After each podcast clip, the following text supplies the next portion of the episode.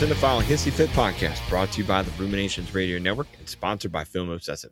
This is the Tirade Film Movie Debate podcast, hosted by two film critics, cool dads, and struggling teachers. I'm Don Shanahan. And I'm Father. Ooh, that's right. I keep forgetting these character names are, are vague messes of oh. Wow. that are out there. Uh, I'm Will Johnson, but you can call But- me Daddy. I will call you daddy. Daddies and daughters, we were damn glad to have you folks. This is all for Tantrum Circ with shared passions and high fives wash away any place for hate. No matter what, we encourage you all to love what you love, including your fathers. But for now, the gloves are off and the hissy fit is on. This week, we're doing a double down on some Martin Campbell, where we've got No Escape from 1994, recommended by kind of the deep dive that Will's going on with uh, the whole Martin Campbell experience. And uh, I can, I guess, I don't know if we can thank Zorro for this. What, what got you started on dipping into Campbell here? What was the Uh, kicker? Well, I've The I've always I've always liked him, and he's ah, directed some. Real guy, right? Yeah, and I well, I like Goldeneye too, and I and I love The Foreigner, which he did, and uh, you know he's I, I think he's a I think he's a as I said on the last show, a super underrated, above average action director that doesn't get enough Agreed. credit. And Yeah. um, I feel like him and like Joe Johnston, probably about the same age, just know how Yeah. to make a '90s banger and don't get enough credit for it. You know, And- I'm with and- you. And we'll, I'll talk about this more in my five minutes, but like, um, this is one that was on the watch list for decades. Mm, And unfortunately, I, I mean, I don't know. Like, I'm sure it was available on DVD, and I'm not a physical media guy, so I probably could have got it on eBay or I'll- I'll Amazon or something. up here. Yeah, let's see. But this is the first time in years that I've seen that it's streaming. So I was Okay. like, you know what? This might not be streaming again anytime soon. I'm just gonna pop it in and watch it. Good point. Good point. And I for did- those folks looking for this one, dive into a little Tubi to get you some no escape. It's on. It's actually for whatever reason, it's almost like that anticipation of having it on streaming. It's like first it was available on nothing, and now it's available right? on Tubi, Freevee, and Arrow. If you have an Arrow, Wow. I do. So whatever the hell that's about. Yeah. but but yeah, no, this is this is it. So it really wasn't a uh, Campbell thing necessarily, Okay. Um, because I um I've been on. If anyone's been following me on Letterboxd or anything, I've been on a That would be me. Miyazaki Ah, uh, yes. run lately. So this was kind of an interruption to my Okay. Miyazaki It's run. I, I call that a good balance because you're you're getting Sure. a eight eight hundred pounds of heart in that place, and then you just need some good action on the side when you do this. So this Oh, is your sure. side of fries for sure. Um, so ladies and gents, our format is this: the recommending lever will go first. I think Will's got this a, a tick higher than me, so he's got the first spot here. Uh, he will get five un- uninterrupted minutes to shower his praise and state his high-minded case. The hater, which is not really me, it's this is a fine movie. Uh, will follow with five minutes of my own to present any counterpoints in any manner of intellectual scorched earth. After that, we'll open it up for about a half hour of shared conversation where the hissy fit really gets chippy. Uh, Will, if this is 22, 2022 in the future, what do you get in prison for? What what gets you sent to this island? What's your Um, what well, I would have commit in this? I would have been sentenced immediately for just telling you to call me daddy. That would have been you know at what? least 30 days probation. yeah, yeah. I think that'd be what like Demolition Man. John Spartan you are fined. You know, we would get some credits fined, but no, we get sent to an island. What would I do? I would uh ooh, I don't know what crime would get me.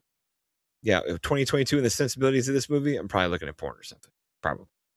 Oh well, God. I mean, if that's if that's the case, That's I what mean, yeah, well Jesus, I would have been put on this. I would have been put on Absalom about 40 years ago. good point. Um, but uh, All right. yeah. Well, you're up first. Crime Okay. as a free man not incarcerated in 2023, a year after the future of this movie. Thank. God. Thank God.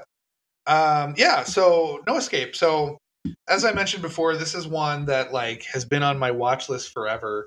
Um, I, I actually have a very vivid memory of this film in a way, um, because I remember seeing um, an image, like a still image in a film magazine. Remember, guys? You guys remember those before the internet when we would have I, film I was an? Entertainment Weekly guy and a Premiere guy. Yeah.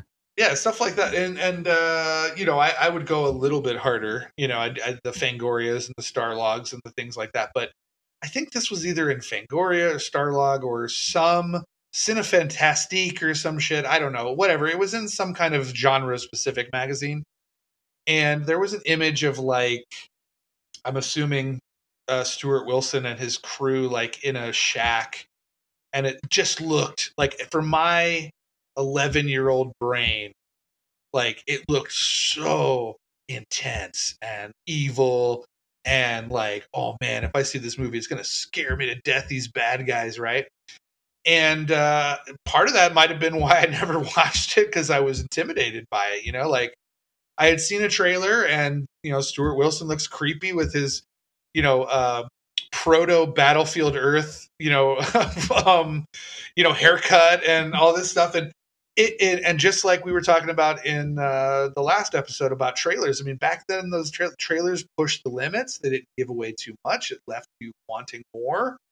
And it was a pretty, from what I remember as an 11 year old, it was a pretty intense trailer. So I always had kind of this feeling like, you know, if I watch this, I'll get away with it. I, I had the same feeling uh, which is just hilarious now that I think about it. When I went over to a friend's house once when I was nine or 10, and he was like, let's watch Robot Jox. And I'm like, Robot Jox? Like, my parents won't let me watch that. And I watched Robot Jox. And, you know, now you can watch Robot Jox and it'll be like, okay, like, what was the big deal? But for whatever reason, No Escape kind of had a big, you know, counterculture, going against the grain, evil kind of thing to it, you know?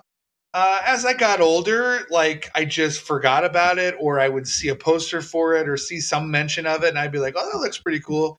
You know, maybe I'll get to that someday. And now, as like an aged cinephile, you know, I look at the cast and the director, and I look at that, and I'm like, "This would be pretty cool." Like I said before, one of the major issues with it was like because I'm not a physical media guy. There's no blockbuster videos around anymore. You know, like I just wasn't finding no escape and it just seemed like it wasn't available on streaming for a while. So yeah it just it one day it just it was in my watch list on Letterboxd it's been there since i joined Letterboxd like literally the bottom of my list like the first entry in the watch list. And one day it just i got an email saying hey it's available on tubi. And i went you know what? No time like the present. So i popped it on and just like robot jox it's fine. You know it, it wasn't it didn't live up to any kind of insane childhood fear or you know i didn't feel like i was getting away with anything. I was watching a very respectable three star action film that was occasionally boring. Uh, and and to be honest um, three films came to mind while i was watching this that are better uh, and that kind of made me mad too. Uh, for instance, Stuart Gordon's Fortress, which I feel like they just took the sets from that movie and just did that in the beginning. So it was basically Stuart Gordon's Fortress at the top. Um, Albert Pyun's Nemesis, where um, it just kind of has that pseudo, not not fully cyberpunk, but like it's just, it's a little bit of like a uh, used future, you know, techno replicant kind of thing. I mean, it's it's very clear outside of the island that they filmed this on in Queens, Queensland's Australia, where they obviously saved money by filming it like in the woods. You know, the beginning is very like tech heavy and sci-fi and kind of has that nemesis feel, but also Stuart Wilson is, as I mentioned in the last episode, very clearly taking some of the more loud parts of Alan Rickman from Robin Hood, Prince of Thieves, and putting that to 11 for better or worse. So you get some great action scenes. It's shot well. There's some interesting flourishes, like these weird 1970s slash Hong Kong cinema like zoom ins at points. uh, there's also like this incredible explosion, one of the best explosions I've ever seen on film. It's insane at the end. Um, but like I said, for the most part, it just reminded me of better films in the genre, and that's fine. It was three stars and enjoyable. I'm glad I finally watched it. It just took me 31 years to do it, or 29 years to do it, but I did it. Nicely done.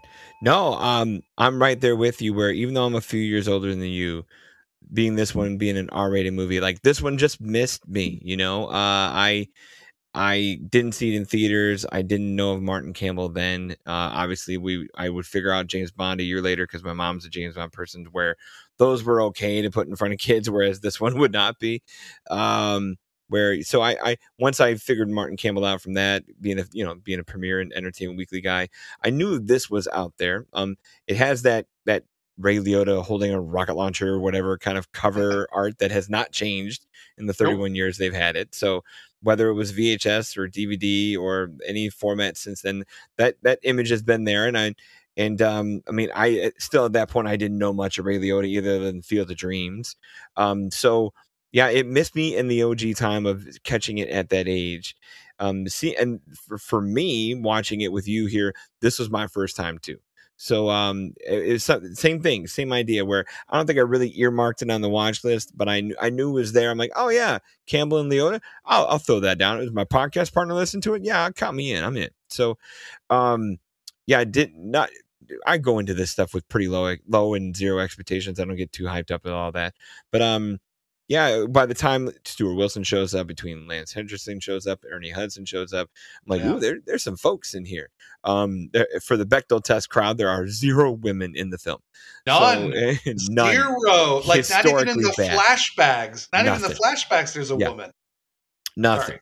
So no, no, it's crazy uh, to think that because uh, today we you literally could not get away with that. So, um, like the warden would be a woman or something at this point. So, mm um, no, the uh, this experience reminded me a lot of our recent episode with uh, Mark Krychek doing uh, Stargate, where you have that '90s that '90s tech heavy thing because it's the same year, it's '94, where the Hollywood's like, hey. Aren't computers fucking cool? Let's put them everywhere. Let's have them do everything. Let's have it map the place for us. Let's have everything we want to show off on the screen to look good. Let's do it. Let's do it. Let's do it. And and then obviously they they're dabbling with what they can do with effects and miniatures and some of the backgrounds that can kind of slightly be digitized here and there. I know, uh, for example, like, and it looks, this looks every bit as 94 bad. Like, hey, Jurassic Park was last year. We we don't have a handle on this the way Stevie does, but hey, let's try. We we can try, right? So, like that boat explosion is like just a black puff of smoke in the ocean. I'm like, yeah. oh, I see what you mean. Yeah, I see what you mean. Okay, okay. Yeah. So some I, I think it looks good. I think it looks pretty good.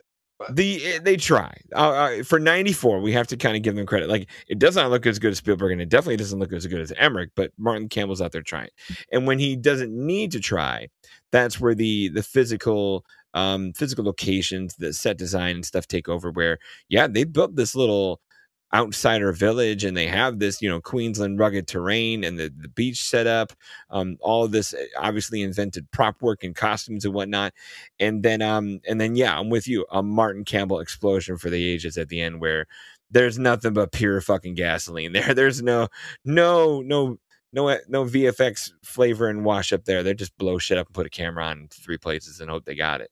So um no, the movie's perfectly fine. Um, I'm the kind of guy where I'm gonna need a little more, little more juice out of my hero than than Ray Liotta and the four smiles he does in the movie. Um, IMDb counted, he smiles four times. Um, the the frantic, I don't know how to cry, but I'm gonna try to cry. Uh, flashback Ray Liotta is is also pretty rough in the Ray Liotta acting lexicon. So um, I could have done with a a little more. I does have to be swashbuckling, but uh, I need a little bit more of a gregarious hero or hope mm-hmm. than than Ray Liotta. I get what they were going for. Like you put Grizzled Pro in there. Grizzled Pro is going to do what Grizzled Pro does. But if you're if you are going to maybe inspire the people or go up against Stuart Wilson, who's going full gregariousness, maybe oh you God. need a little bit of that back. So he, yeah, Stuart had the gregariousness for two people in one place, and but no, I'm with you perfectly fine, uh, especially when you put it in the 90s context um, where this, yeah, you could do worse on a blockbuster Friday night if you pulled this VHS tape and took it home.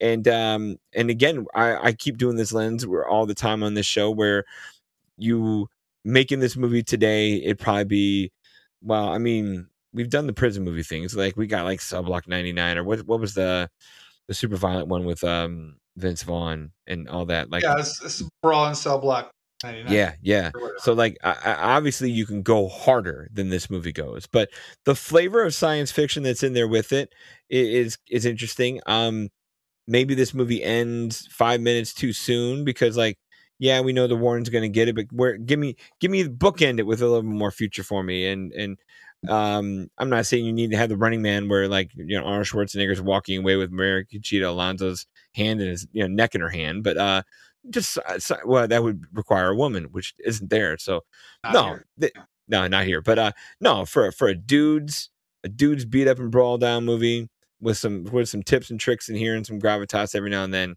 this ain't bad. All right, ladies and gentlemen, let's take a quick break for a short announcement from our non corporate partners and friends. You've seen Twin Peaks all the way through, but all you have are spoiler free discussions? At Blue Rose Task Force Podcast, no information is classified and nothing beats the listening sensation when production history collides with deep theory. Put the coffee on. All right, welcome back, Will. Yeah. Yeah. So okay, first off, like I, I I see what you're saying about the film. I actually thought it looked really good in terms of just like the straight up like scenery, cinematography. Thing. Yeah, the CGI, whatever Yeah. amounts is bad. Um, but I think it looks good, like in the woods and stuff like that. But oh, sure. I, Definitely. I've got to say real quick, the cinematographer on this might be Uh-huh. a leading contender for most viewed cinematographer in the Cinephile Hissy Fit lexicon because yeah. Phil, Phil did Casino Royale, GoldenEye, Mm-hmm. The Mask of Zorro, um, No Escape, and our little episode Who Dares Wins. That's right. so And I Uh, think interesting. I think there's a entrapment episode in our future too, you know. Did he do? Oh, he did the butt shot that He we did the talked butt shot about. in in Entrapment. that- in He also did the Smurfs, the Smurfs 2 and the SpongeBob movie Sponge Out of Water. and So, Beverly Hills yeah. Chihuahua. So Uh, right? Um, I'll, I'll do an entrapment episode. I'll do a. He's got he had he had a '90s run here, and he, he's ancient. He's 81, or at least at the time was a, a, a veteran guy. But like, um, so he reeled off here. Let me get kind of who Did dares wins was Saint. early for him. he did the so Saint, which is I like the a, Saint. It's a know. good movie and it looks great too. It, it, the Saint does look great, and again, another one of those movies where pan out a little wider, show your star, show your stuff, and show the ch- tricks to go with it, which you would get hypercut like crazy today. But no, he went with um, No Escape, Goldeneye, The Saint, Mask of Zorro in '94 to '98, doubled up in '99 with Entrapment and Bicentennial Man, which Mhm. is a maligned Robin Williams, Christopher Columbus thing, but again, also looks really good. Came back to Campbell for Beyond Borders, did Around the World in 80 Days, Legend of Zorro, Casino Royale, and then yeah, then it was then it was the Dark Times, Beverly Hills Chihuahua, Edge of Darkness, two Smurfs movies, and here comes the fucking boom with Kevin James. So it got yeah, it got bad there. Yeah, you know, But the paychecks were there. um, Yeah, so I mean, he's got skills. I, I don't know. Oh, he, I don't he even skills. I don't even see a biography for him on here. Oh, the other thing I wanted to mention real quick is I Yeah. I hit refresh on Letterboxd just on um on No Escape for whatever Mhm. reason. I just hit. Now it's on Amazon Prime. Also, it just popped up. Well, how about that? So it's, It- now it's on like it's- everything. It's everywhere. It's the Cinephile Hissy Fit bump, guys. Yep. You, we we entertain a movie, and streaming services want it, and We haven't us. even released the episode yet, but we gave it a bump. Wow. Well, So, don't say that yet. But yeah, you can that. say it just happened when the recording drops. Oh, that's right. Hey, we just bumped it right now, guys. Just bumped it Um, right now. But You uh, guys no, hit it's- refresh real quick. Yeah, you know, I, I guess my big thing is now the three. Well, I know you've seen Robin Hood, Prince of Thieves, but I mean, have you Very seen, much so. Huge Have you seen Fortress or Nemesis? No, um, Okay, I, I know of that. Now, is Fortress the what? Because I was trying to IMDb it while you were talking. I got Yeah. the Bruce Willis one. Am I getting the right Fortress? Oh God, no. This one has Okay, Christopher Fortress, Lambert and it's Stuart Gordon who did. Reanimator and From Beyond and Okay, ninety-two. Stuart Gordon. I see 92, said. Kurtwood yes. Smith.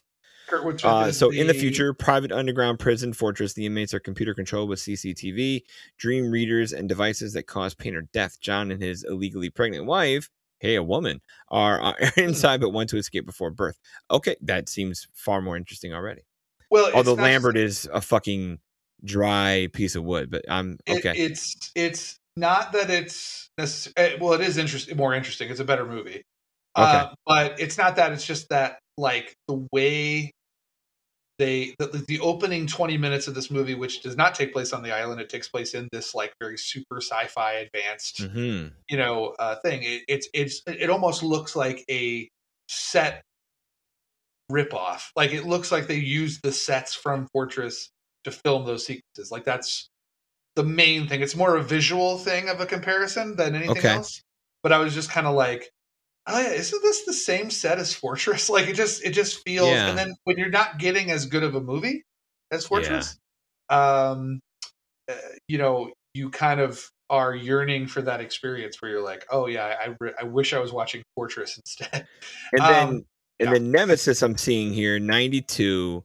Hmm? Alex, a burned out LA cyborg cop, is forced to forced by Commissioner Farnsworth to find his former cyborg partner and lover, Jared, who is about to deliver sensitive data to cyborg terrorists who wish to wage war against humans. Is he being played? Dun dun dun. Um, I So- know, yeah, 92. Better movie So- there as well.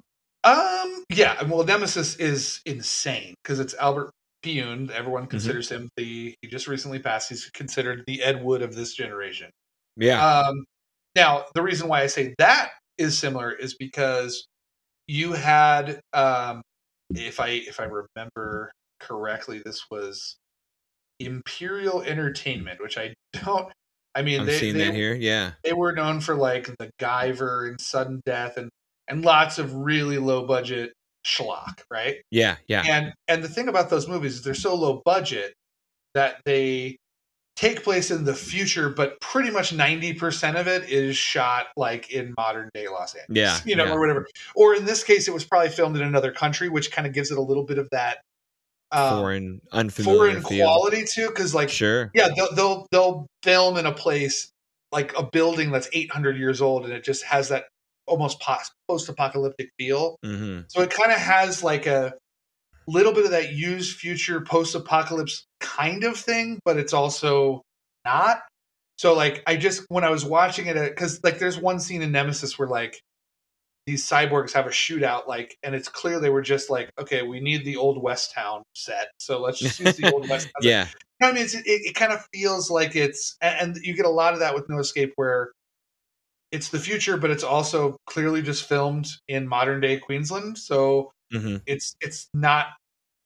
It just has enough of that edge, like with the weird gun or like this random Right. equipment or the strange helicopters. Yeah. A lot of prop It- work going on there to help. It, it- yeah, it gives you this very, it gives you this Mhm. very low budget genre film, kind of like Nemesis feel to it, where it just feels a Okay. little bit off. You know, in terms of it's not present day, but it is, but it isn't. Like it, I don't know. Like I just those two movies combined, it feels like those two movies slammed into each other, and Could be this, huh? I, I that's kind of what I was hoping to get. I, I have a theory. Like I, I, I watched I, I watched Universal Soldier for the first time Oh yeah, there you go. four or five months ago. Okay. Yeah. That I think No Escape has the same problem Universal Soldier does, though I think Universal Soldier was a much higher budget than No Escape. But I think you're right. it's almost like Universal Soldier is the budget's too good for the story. Like it needs Ah, to be I you it mean. needs to be trashier and it Mm, needs to look cheaper for it to be effective because Yeah. it's almost Universal Soldier is almost too good looking for you to take what's going on seriously at all because it's Yeah, just I silly. see what you mean. Like, and I would rather have it be something like Nemesis where they clearly don't have the money. hmm They're just going off of pure spirit, and yeah. it's cool obnoxious and can. And it's obnoxious and ridiculous, but you're along for the ride. Whereas, Yeah. like, I was watching Universal Soldier, and I was like, I like this concept, but this is this is uh this movie. This movie looks too good for it, and and Mhm. I get the same feeling with this. There are moments, yeah, there are some bad visual effects moments, but there are also moments where, like, you know, there's these amazing vistas and Yeah. uh, sun-soaked, fog-ridden plains and Mhm. forests and stuff and i'm just like this this looks too good for this kind of story I was I was gonna when you were sizing all that together, I was gonna say the same thing. Where No Escape falls into that. This looks better than it has any right to look with Right. just this flimsy of a story. Because like I know there's this yeah, so there's this island where they send the worst prisoners that are that are feared more. That supposedly the island is feared more than prison. And I'm looking at that island going, all right, yeah, there's two factions and they're warring against each other, but hey, you get to be outside and ch- kick back in a you know reasonably good place, even if you're working for the bad guy or you're in the other place. Like, I don't know, this looks way easier than prison. so, like, I don't know if this is the best plan for the warden in terms of like movie logistics, but uh, we're here for it. That doesn't make any fucking sense. No, I mean, it may because that seems like let's build a huge island full of threats and leave them there, and like, yeah, there's no way they'll figure it out, and then they figure it out and fuck them over. So it that to me Yeah. feels like stuff missing from or stuff that's um uh, missing they- either they filmed it and they cut it out or they just Okay. forgot to add it in because it's based on a book it is. Yeah. and in in the book i think there's a lot more details about like the hierarchy of like what the warden's up to and why he's Oh, putting sure. people on I these bet. islands and shit this just kind of feels like they're like ah drop them on the island and we'll watch them for some reason like it doesn't Uh, make yeah. any sense No, it does not. Um, and that probably doesn't help. You know, like again, like you've got a movie that looks really good. Like again, uh, like you were saying, Queensland's doing a doing a great job here, and then and then and then yeah, sets and props look great. Um, costume work. So especially for for Wilson's faction, it's amazing costume work. But um, yeah, it looks too good for for what it for what all you're reduced to do. So yeah yeah, yeah. Um, it did. Was next question for you? Was Lance Henriksen ashamed of this movie because he's second billed and he's not on the poster? He's not line item. You know, he, he's buried in the credits list. I I someone don't someone call Lance up. I, I- how how how Well, bad was this for him? I've spoken. I've spoken to Lance a couple I see. times. That's why I queued this Um, up. I figured, But you know. uh, yeah, I've never in my brief talk talks with him, and also like in a lot of interviews, I've never really heard him mention this one very much. Um, so I don't know. I, I don't think he's disowned it or anything. I mean, no, no, no. But like, but you know, I did he did he pee on the studio to be like, hey, fuck you, don't put my name on there? But I don't think because you got a but- Kevin Dillon on the poster, Ernie Hudson, Yeah. whose last build gets a spot. Stuart Wilson's hidden in the top, but previous uh, or uh, recently deceased Michael Lerner as well as in this. oh, and he's one of those classic that guy actors where you Mhm. know he, he's always a great villain. He's in God, you know, Godzilla. Isn't he in one of the Home Alone? Is he? In Isn't Alone he too? in Godzilla as the Roger Ebert lookalike? Yes. And his and his Mayor of New York. of staff is uh, yeah. Gene Siskel, basically. Uh huh. Uh huh. I love that. Yeah. That's a, you know that's an Emmerich thing because remember when Totally. uh, remember when the day after tomorrow came out and like the villain administrator guy is basically Dick Cheney, but it's not. Mhm. Like it Oh yeah. was Definitely. And at the end of the movie, Mexico opens its borders for the U.S. like to come through, Uh huh. and I was just like, okay, you are just getting ridiculous with your spot on Mm-hmm. commentary. Like, be a little bit more subtle, Emmerich. But Yeah. um, but no, like, yeah, the, uh, learners learners in this. But yeah, I don't know. I you know, Lance doesn't do much in this movie either. No, he sure doesn't. So he's kind Uh, of the which is disappointing. figurehead. Oh, I think you you've got Lance Hendricks, uh, Lance Henriksen. What a, a year before the Quick and the Dead, where obviously he takes a character there and gives it all, gives it his all. Where Sure, you can tell sure. he's a little bit of mailing it in here. At least it feels like that. It's disappointing because it's it's Lance. So yeah, Lance yeah, is uh, bummer. Pretty incredible actor, and uh, he always bring like the thing I love about him is like, for instance, um, uh, he just brings these little things to his performances, and that's missing here. And I'll, and I'll talk about that with some of the other characters as well. But because Ernie Hudson is pretty wasted in this, and unfortunately, Yeah. Kevin Dillon's in it too much because I can't. Oh gosh, Kevin he's Dillon. annoying. I Yeah. can never, I can never take him seriously because he's drama from Entourage. Terrible show. I agree. Um, but no, like for instance, like Lance Henriksen in The Terminator, like he does this great thing where he has this kind of weird relationship with um, uh, what's his name? Uh, the actor it's slipping my mind. Uh, damn it. Uh, where is it? Oh, Paul Winfield. Where like yeah, like like like he'll be like telling these weird stories, and then Paul Winfield just interrupt him and move on, and you never get back to what Lance okay. just talking about, it, and you're like, well, I want to know what he was talking about. Like, and that's that's an interesting Yeah. character beat, you know, like where you're like, it, it- makes it feel like the character lives outside of the film, like they, they actually have like dimensions to them, you know, hmm and uh, that's sorely missing here. Yeah. Um, And then you've got Kevin J. O'Connor who would yuck it up a little bit better in the Mummy than he does here, and yeah, there it's it's a wayward movie. I realized looking at the screenwriters, this is Michael Gaylin and Joel Gross who adapted the the novel. This is the only screenplay they've ever done. Then or since. well, there you go. Um, that's that's pretty rough. The only other credit one of the screenwriters has is uh, Joel Gross did a TV movie called Blind Man's Bluff, and he was a story consultant for two episodes in 1983 for As the World Turns, the soap opera. wow, So, two episodes, yikes, dude. If you can yeah. at least get a couple weeks on a soap, I agree. Like, how bad thing. were you? Yeah, oof, rough. Yeah. but no, it's yeah, it's just kind of uh It's there. it's Fun. It's dis- the characters are very thin, like you said. You don't have much. Apparently, David Wenham's in this movie. David Uh, Wenham. Yeah. I didn't see him, but uh, no, he looks like a um, bit part that get tagged on there. Yeah. But yeah, no, it's just um there's just not a lot here. There'll be moments. Um like I said, I, I find the the villains like his crew and like where they hang out, like kind of in this abandoned hotel thing Yeah, is It's interesting. like a resort. Uh huh. Um, I like that there's like kind of random, like I said, it has that dystopian vibe. Like there'll just be a random car that's Mhm. broken down somewhere, or also like it's clear that they don't have electricity, but they're playing music at a party. Like it's just weird, Yeah. weird shit going on. But um, so there'll be like little touches, and and I'll be like, okay, that's interesting. I think the opening sequence, the credits, is fantastic. Like Oh yeah, definitely. where where like you're you're you're not sure what's going on. Like people are marching, and and then suddenly it's like this dude gets shot in the head, and you're like, Mhm. whoa! It's filmed really provocatively and interesting, and um Well, it's yeah, there'll be moments, but it's mostly just moments. That's pretty much what this movie is. It's it's mhm, it just kind of exists, and there's moments that are excellent, and there's moments that are very boring, and yeah. I was I, I was fighting sleep on this one to be honest with you. And I was that's too. It's not that it's a bad movie. Like I said, it's a three star movie. I enjoyed myself. I remember everything about it, and I, there's parts that I will recall forever. But it just kind of is. It's just it's Mhm. not bad. It's not great. It just is. Yeah.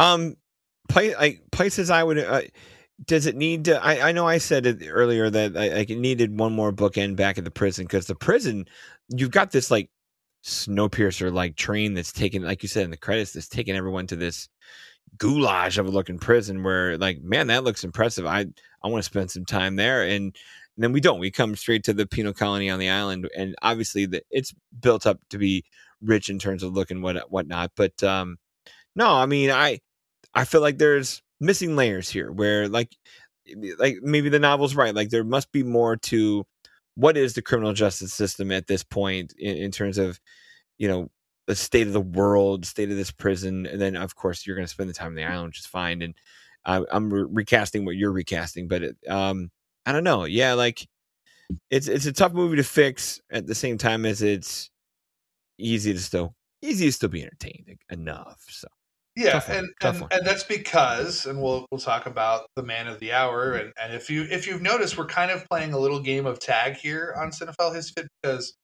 we did Desperado, and then we decided to do an episode on uh, Mask of Zorro, which had Antonio Yeah. Banderas. So you kind of got a Antonio Banderas uh, thing, but then when you get in like one of those Wikipedia holes where you click on a link to go somewhere else, and you're kind of connecting the dots. Obviously, Mask of Zorro is directed by Martin Campbell, and so is No Escape, and that is definitely one of the uh, what do you call it? Um, redeeming values of the film is that the action sequences that you do get for the most Mhm. part are well directed and have nice flourishes to them. They sure do. And and it and it and to i'm assuming a lot of the budget went into well, it has to be one of the most insane explosions i've seen oh in a yeah movie. I mean, that is nuts. I mean, he's got okay. So for anyone who hasn't seen it and you want to see the the, the poster, okay, Ray Liotta is holding this gun that has like Mm-hmm. a missile on it. Now, uh, as would you would expect from a lower budget film, I mean, it just looks like a toy gun with a missile on it. Like, Oh, it's yeah, a it very looks- as a prop, it's ridiculous, yeah. It's stupid. And, like cocks to load like what are you cocking to Yeah, load what are you cocking? And- looks and it's- cool and it's also like very like even though it's on the poster he doesn't use it to the very end but holy shit this little rocket Uh-huh. on this dinky gun, that fucking thing blows up like Yeah. half the continent. Like it's amazing. Yeah. And it's filmed perfectly. Like I, I'm like I'm not necessarily like when it comes to action stuff, I'm more of a fight guy than like a gun Sure. battle or explosion guy. But I do love me a good explosion. Some of my favorite explosions are like in um, uh, Mad Max Fury Road uh, when he's on the pole and like like half the fleet of the of uh, the bad guys uh, fleet is like being destroyed in one shot. Yeah. That's good Um, shot. I think of like the the opening explosion of Lethal Weapon Four. Uh, Fifth Element has a couple explosions that blow my mind, but uh, few and far between for me. I'm not a big explosion. Uh, I would say maybe the building, just because it was real and Cameron's a madman. The building explosion in Terminator Two. Mm-hmm. That's a Uh, you know they, they blow up Dyson. But yeah, it, it takes a lot to impress me on a explosion level, and this one was an all timer. I was like, I Yeah. literally was like, "Holy shit!" Like I was like, "Oh my god!" Like it, it's pretty phenomenal. Like it's it's excellent. this is probably one of those movies where like in, in the days of cable, you know, you would if it was on, I mean it'd be edited for television, but like it was Sure. on, I don't know how hard one would like hang around like if you hang around this movie for five minutes, get to a commercial break on TNT, would you keep watching TNT. it? I was just gonna say you know, is a TNT movie. Feels like a TNT movie to a T. Yeah, but um, uh, it'd be a hard movie to like hang like, oh yeah, I'll I'll I'll commit to the hour and a half that it's going to take me to get through this, unless you're getting to the end where you know that big fucking explosion explosion's coming. Then then I'm like, you know what? I, I I'll hold on, I'll wait. I know it's coming, but uh, yeah, I don't know. It's probably one of those movies where I know we we two hours is just fine because it's like an hour and fifty eight minutes, but like.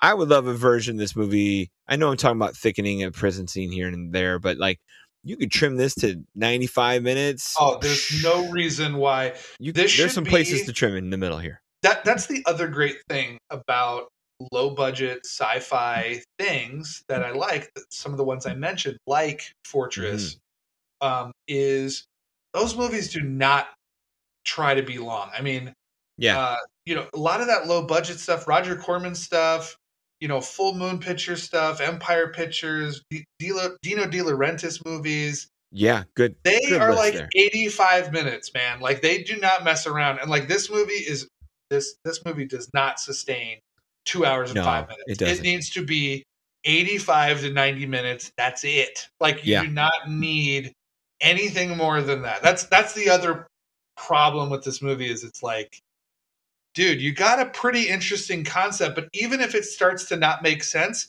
don't give me enough time to think about it. Exactly. Just move on to the next Great way thing. of putting it. Yeah, and it's so that that that is a definite detriment to me recommending this movie, even though I gave it three stars. hmm Is there is no reason this movie should be 125 minutes. There is no reason for this. Like Yeah. it is 85 minutes or bust. Like Yeah. yes, that's what The, it the needs to two, be. the two you mentioned, I look them up. Fortress and Nemesis are both 95 minutes. In, Yeah, that's out, and that's bang, bang. and that's stretching it for those Oh, genres. I'm- Like, yeah, because like you said, like if you think about it too long, I love the way you said it. If you think about it too long, you're there too long. Or hey, we're gonna run out of money and we're gonna run out of plausibility if we don't wrap this up. You know? Yeah. Now, um, would I like to visit the sets of this movie? Like, I, there must be something about Australia Yeah, and New Zealand that just makes Sure. you want to go there. Like, it Well, just like makes the you, waterfall, the waterfall fall with the blowgun dart in the neck. Like, holy I'll- shit, I'll go that's watch that. amazing. yeah, that's a great scene How too. did- and they, do used the stuntman. Um, I they know, wanted but to have a camera shot that stayed on the stuntman, so that's an actual dude going off that cliff. So Right, but like somehow the the shot, and th- this is why I'm impressed with Martin Campbell because I'm not like a film guy. Like I don't know how like you know I, I know like you know like when they talk about uh 1917, I know I, I know there was uh, an interview Yeah. I was watching with Tarantino where he he hated it because he could see every cut, but like most people, I'm not like an Mhm. expert like that. Like I can't see the cut. sure, I'm in I'm in the movie magic. Like it's a shot where like you're on Liotta's face and he gets Yeah. shot and he falls back and then it falls with him into the the waterfall. Like uh huh. what I'm saying is like how did they get Liotta to like it looks like he's falling off a cliff. Sure. Now, obviously, they cut it in a pre GoldenEye flashback where it's very like. um Actually, I'll talk about that in a minute too. But like, it reminded me of the opening sequence of GoldenEye where he, he jumps Oh, off the, the- dam. yeah. But uh, but um, yeah, I don't know how they did that shot. That, that was Here, really I got cool. a I got a trivia note on this if I can find it here for that shot. Um, do, do, do, do, do. a special rig was set up for Ray Liotta's stunt double for the sequence which Robbins is shot in the neck by poison darts and falls into the water below, allowing the camera to follow the stunt performer as he falls. So, quote unquote, special rig. I is that's there. Watch that be a half million dollar shot. You know that kind of crazy stuff. Movie was budgeted at 20, made 22. So it skated its way back to the black, but eesh, ouch, you know? Yeah, no, um yeah, I, I it's just I love when movies can do that because Mhm. I, I'm a, I'm totally a sucker for that kind of stuff. Where I'm always like, Yeah. So it's kind of like the old fashioned. You know how like um, I mean the one that comes into my head you maybe have seen maybe you haven't, but like there's a scene in like a Nightmare on Elm Street where um uh one of the victims is running in an alleyway and Freddy Krueger is, is chasing her. And it's clearly like a stunt double that's running down the alleyway. And then Yeah. as she runs she runs into robert englund as freddy. Like it's that old fashioned like switcheroo where it's like it's supposed to be the same character but it's clearly like a stunt man on one side and then the real actor on the other. Or you'll have that thing where like someone will fall down a hill and fall off camera and then the actor will pop up Mhm. you know and Yeah. be like hey it's me all it was me the whole time you know like Yeah. it, it would clearly superhero landing. Yeah. yeah, yeah it's, it's very Sure. clearly like a nice little camera manipulation that I I really liked. And I also mentioned that there's like um you know these weird flourishes like like Mhm. when Ray Liotta first gets to Absalom there's like this moment like th- this was really big in like westerns and 70s movies and Hong Kong action movies like Ray Liotta's like standing on a rock and like you, it cuts to like these bad guys and then it cuts back to Ray Liotta and then it like slowly zooms in on his face Mhm. and I was like, "What is happening?" Like it was just Yeah. very Some chops there. weird. Mhm. That it's, it's kind of interesting. Like it, it makes Oh, you totally.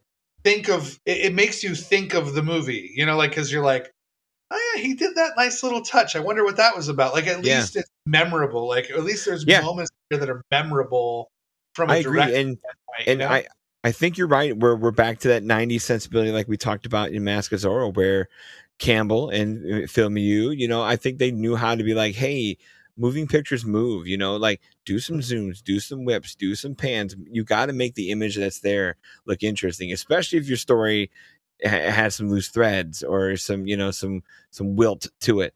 Whereas today, the, the movies like they, they just I don't know if they know how to do that as well as or as like just directly and as um deliberately as old 90s guys do you know? Like um like you're saying the way they pinch on a face make a special rig to sell the stunt you know? Um the way that and, and this is another moment to wilson like let wilson do his thing let him work the room like he's not just standing on podiums doing his speeches he's walking around and working the you know working the set know, uh, bouncing off of extras like he they i I don't know they just a different it's not a static movie. I mean, I know Ray Liotta has his boringness, but at the same time, he's still moving. He's still acting. He's still, oh you sure. know, while while he's arguing with Ernie Hudson, he's like getting things together in his room, and like like it's it's still moving. Yeah, and that uh, they don't do that enough anymore. Like it would be, uh, you know, you gotta stand on the mark right here and say your little fucking two lines, and it would. It's Right, I don't know. They forgot how to do that. Well, and and I was also going to say from a filmmaking standpoint, I, I've noticed more in the last couple of years when I've really dug into filmographies because Mhm. I used to just kind of be a watch whatever I want kind of guy, and if I ended up, you know, watching a bunch of movies by the same director over a period of time, like years, that was fine. But now I'm Sure. a little bit more structured, like where I'll watch movies by a director. I'll watch a lot of them to see how they, you know, how they grow or what you know what could have been or what what you know what I mean. Yeah, And you'll see was- you'll see calling cards. I'm guessing too, a little bit too, yes, right? that was the big one here. Is I was, and if you have your IMDb trivia up, it mentions here that there's like a lot of stuff in here that he clearly used in Goldeneye a couple of years later or Mm. a year later, because it says here for the IMDb thing. And I, I was thinking the same thing as I was watching it. I was like, that reminds me of that shot in Goldeneye. There is Ah, like okay. a there's a satellite sh- shot from space, right. kind of shot the same way. Um, tranquilizer dart getting shot. Sure. Um, a a turncoat character that works for Janus Ah, in, of course. in, yeah. in uh, Goldeneye, but in this case, in, in No Escape, the same thing. Uh, helicopter uh, takeovers, uh, and Mhm, also mhm. the villain falling to their death after hand-to-hand combat. Uh, kind of, they kind of fall the same way. Now, obviously, Stuart Wilson gets impaled on like Oh, yeah. wooden things, but they both fall to their death. death too. Yeah, it's a good death. They Yeah. they both fall to their death.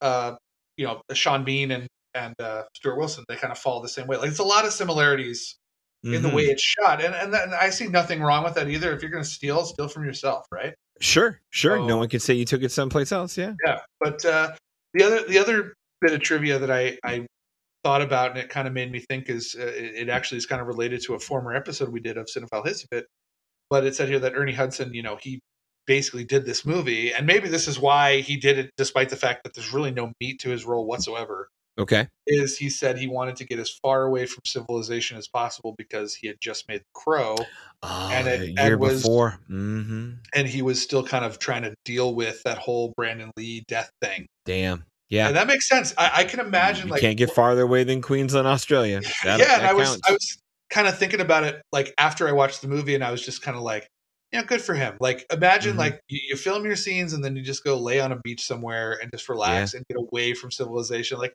that's a, that's a smart career move. Maybe not the I best agree. role, but probably the best role for him at that time. Yeah, I agree. Yeah, I mean it. Um, it sounds like Ray Liotta wanted an excuse to do an action hero. Um, Mhm. I think he's better suited to be, play the heavy and the villain. We've seen that a thousand times since. So Sure. yeah, he's he's just too good of an asshole. To, he was uh you know Yeah. he took a couple I, I don't know if my years are right on this but he could, took a couple swings that year because not only did he do this as a hero straight up hero yeah. but he, didn't he also do operation dumbo drop that year for disney Oh, let me see the year on that. That's a good question. Ray Liotta. The Operation Dumbo Drop would count as a yeah one for them, one for me situation compared to his other stuff. well, i don't necessarily mean it in a negative way i just mean No, no, like, no, but, he- like- he went for a family comedy Sure. you know and uh so he was doing a hero role which is kind of playing against type for him No and then he escape. was doing a Yeah. Movie Op- you know Well, you know what? Same year as '94, he did Corrina Corrina, a romantic Ah. drama with Whoopi Goldberg, and uh, you your. Operation Dumbo Drop before that. He had a two-year break after doing Unlawful Entry, where he's a fantastic villain before doing Great No Escape. that So, one. yeah, and then uh, obviously, you know, three three years before that is Goodfellas and you know Field of Dreams. and put him on the map. So. Yeah, And- you're you're catching you're catching peak Ray Liotta, that's for sure. Sure. Uh, Now- so Campbell had a get when it came to like, hey, we got- we got Liotta, you know. Now he never got. He didn't get an Oscar nomination for Goodfellas, right? Or did he? No, no, I'd be I'd be very surprised if he got an Oscar. nomination. So- And Pesci Pesci won. Pesci won the same year he was in Home Alone, which is hilarious. Oh, what what Um, a two for that year, huh? Two for that year, yeah. Uh, another reason why there's a sidebar on Joe Pesci, and I say this about Pacino too. The reason why I think they're amazing actors is because you can have Joe Pesci be a complete harmless clown, like in Lethal Weapon Two, Mm-hmm. and then he can be the most menacing, frightening person, like in Goodfellas um, and Casino. And then you can also kind of mix the two in Home Yeah, Alone. Like it's Home like Alone. it's what an amazing. amazing and, and Yeah. Pacino does the same thing all the time. He can be the Yeah, most frightening Pacino. drug lord in Scarface, and then he can be the meekest, most cowardly idiot in Donnie Brasco. You know what I mean? yeah, But anyways, um, I remember kind of sticking up to bat for Ray Liotta a little bit. I might as well talk about him because you know he just recently passed. mm-hmm. Um, but uh, I remember going up to bat for him for uh, what I thought was one of his best performances in Marriage Story. I thought he should have got an Oscar nomination. He was that. fantastic. excellent. yeah. I know Laura Dern got all the attention there in the supporting end, and I think if you if he had another two or three scenes, he'd be thought of the way that Dern was thought of and won as a supporting actress. I you just two more scenes. I think you give Liotta two more scenes, he's in that conversation. And of course, um, he's in your uh, one of your top 100, right? Field of Dreams. Well, I mean, Field Yeah. of Dreams is fantastic. Um, I mean, and that's it's such a soft, meek part, but he he plays it so like he's got a sternness of like, hey, I'm I have wrongs in my life that need to be righted because I'm playing the character that he plays, but still soft enough to be like, you know, if you build it, he will come. Like pat, you know, passing the dad to Costner. But no, I mean, I think we all can agree where where Liotta is at his best, and eh, the cool part is like he did a, a ton of just crap movies, but at the same time, when given material that's good, the dude will rise to the occasion. Like, and he's got some of these like um well regarded movies of the last 20 years where Oh, like yeah. place beyond the pines he's a fantastic villain killing them softly you Um, know so he's um really good. it's He's really, really, like, He's really like pathetic in that, like in a way. Like he's Oh, you almost yeah. feel bad for him because he gets like freaking like destroyed in that movie. Um, but, the other but one, for every for, for every one of those there's like street Wild Kings too you know yeah so i mean but but Muppets but you said it he when he needs to he can turn on a little bit of charm to be like hey i know i'm this scary and this mean let me put a let me let me laugh about it too like he's Uh, observe and report you know like another another kind of underrated one, and another one that I think is not on streaming a lot. Narc. Did you like Narc? narc is show- fucking good yeah he's really Narc, good in that. definitely Um, you know, um, I was just gonna say, like, there is a movie that is excellent, but it's not excellent. Ray Liotta's in it, but I always forget he's in it. okay Believe it or not, De Niro and Keitel are in it, and I always forget they're in it because the heart of the show is Stallone, and that's Copland. That's another one. yeah he's good at copland yeah Th- th- that's the thing. Like, if you can upstage those three guys in a crime Mhm. film, yeah uh, I don't know what what to say, but like, I, I look when I was looking at his filmography, I was like, oh yeah, he was in Copland. I forgot. Like, Yeah, it, the, the I mean, I know we probably don't give him enough credit the way the way we're talking about with Pesci. The dude's got range because we're talking about Yeah. Wild Hogs, because we're talking about Narc. Um, you know, he he played kind of Frank. Sinatra in the Rat Pack on a TV movie. that. You know, um, he got his head cut open in fucking Hannibal. Hannibal, yeah, that's right. Oh, so like, yeah, I- I something tells me he just. I'd love to know what he's like off screen because, like, a, a, man who has the so capacity you- to do. know. I know, but like, man, I just don't. I don't know enough like set stories out of him. But like, Yeah. but a man with the capacity to do like, hey, yeah, I'll do Corrina, Corrina. Hey, I'll do Sure. Muppets from Space and just be a cameo. Like, Mhm. like just a guy that's willing to do that and then still go hard. I wonder what he's like as a person. I, I, for something tells me, Chantix smoking commercials and all. He's probably one of the coolest motherfuckers to walk in a room.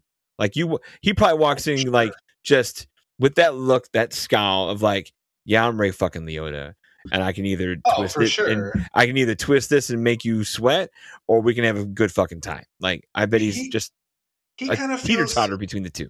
he kind of feels to me like here's a comparison for you. He kind of feels to me like a Malcolm McDowell type that Sure. almost was cursed by their biggest hit. Ooh. Like, yeah, Like when you think of Malcolm McDowell, you know, like he's it's always. the twisted I mean, stuff he, first. I yeah. mean, he got he did a Clockwork Orange, and he's. I mean, he's the poster boy for that. He's in every dorm room in America.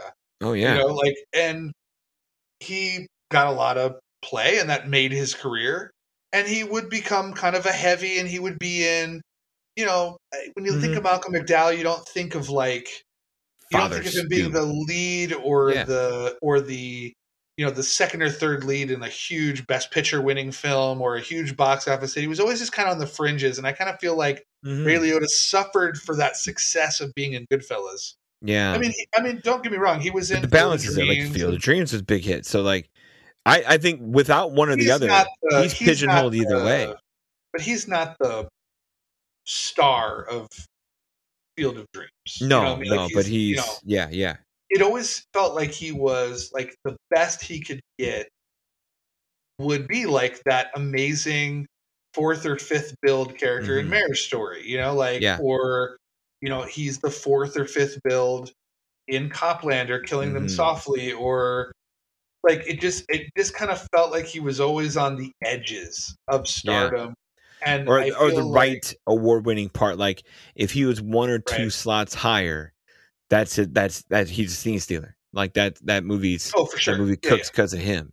Yeah, so I, Yeah, I just it- kind of feel like he, like I said, I just kind of think he, it, like Goodfellas was a blessing and a curse. You know, like Yeah. it just kind of, you know, I mean, I- now you're gonna yeah. make me look at the Oscar nominations of that year before we run out of time here. Quick, sure. Goodfellas and. Oscar. Like who was who were the best actor nominees that kept him out? Goodfellas, Goodfellas, Goodfellas, Goodfellas. Um, no, but other than that, it, it's um, yeah, it's a bummer that he's passed. Um, I you know, he's one of those guys you wish he was still here. Yeah, just um, because I I just I just saw him in Cocaine Bear. You know, like he's. And, and yeah, he doesn't have to do much. You don't have to do much when you look as cool as he does and, and are as cool as he does. All right, so best actor that year is Jeremy Irons winning for Reversal of Fortune. Costner is there for Dances with Wolves. Robert De Niro for Awakenings. Gerard Depardieu for Cyrano de Bergerac. And Richard Harris for The Field. I Liotta's got to make that make that group. Come on, right? Oh, I mean, when you're listing that stuff, I mean, I'm not going to criticize any of the roles that I haven't seen because I definitely Yeah. haven't seen Cyrano I mean, de Bergerac or Niro- the Field. But come on, Yeah, you know, like I, I mean, yeah. I, I don't I know. mean, I, I that was- uh, that was a signature part like the, that modern Cyrano de Bergerac Depardieu was that was a big deal and there's always a good foreign nominee in there I, I I Costner obviously doing the biggest thing he's ever done De Niro going I don't want to say full retard in you know the, the Tropic Thunder level and Awakenings but it's a pretty good part for De Niro yeah I'm looking at you Richard Harris what what did you do that year I don't know the movie though so I am. Yeah. Uh, I mean, I'm looking at his awards. I mean, he uh, also like a Malcolm McDowell who did not really get a lot. I mean, one primetime Emmy award for a guest spot on ER. I remember that Um, episode he's fucking good He's good in it. Uh, Independent Spirit Awards every now and then. He got Yeah. one for Marriage Story, but he also got a nomination for Narc. Mhm, mhm. Um, Golden Globes, one nomination. Something Wild, 1986. Oh wow Uh, Screen going back. Actors Guild, Screen Actors Guild, Rat Pack, and this movie called Texas Rising, 2015. But so you know, not really a lot of, um, and he wasn't even given his Walk of Fame star until he died. So I know that's a shame because Um, like I watched Michael B. Jordan get one last month. I'm like, we could have got Ray Liotta one in Ray Liotta's heyday. Like, how how come he didn't get one in like 1998? You know, like that come on, stuff is He should have had one for a long time. it's bought and paid for at this point. Yeah. and that you know what I know I used my comparison, but I mean that's uh, Malcolm McDowell Golden Globe nomination for um, Clockwork Orange, and in terms of big time awards that uh, Mhm. Screen Actors Guild, he Comp. got one for Bombshell nomination. Uh, That's about it. He did Yeah. get his star. He got his star on the Walk of Fame in 2012, though. Come on, So- see Ray, get him in there. All right, man. We got to wrap this up to get done in an hour. This was good.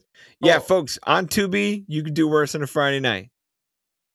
Yeah, exactly. Uh, or or Arrow or Amazon Prime or Freevee or The- It's Uh, the bump. The I'm just pimp, I'm pimping for everybody. Yep, CHF Um, bump. All right, guys. Uh, oh, and you know what? The C- CHF bump uh, now it's got a steelbook coming out next week. Here we go. So no, I'm just kidding. I have no Bang. idea. Uh, follow us on Twitter at Cinephile Fit, on Facebook at Cinephile Fit Podcast, and Instagram at Cinephile Fits. Find both of us by name on Letterboxd to check out our film reviews and ratings. We are also on Rotten Tomatoes. We are charter members of Independent Film Critics of America. Thank you so much for your loyal listenership and our tussles and for connecting with us on social media. Cinephile Hissy Fit is a Ruminations Radio Network podcast sponsored by Film Obsessive and 25 Wild Media. If you enjoyed this show, the Ruminations Radio Network has more excellent programming with stellar hosts and spirited topics. Please rate, review, and subscribe to our show and others on iTunes, Spotify, and anywhere you find your favorite podcasts.